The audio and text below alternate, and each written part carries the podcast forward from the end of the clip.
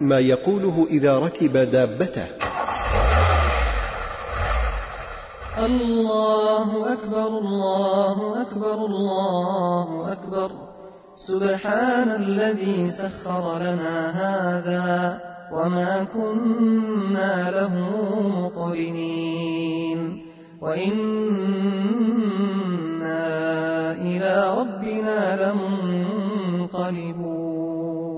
وإن كان على سفر يتابع ويقول. اللهم إنا نسألك في سفرنا هذا البر والتقوى ومن العمل ما ترضى.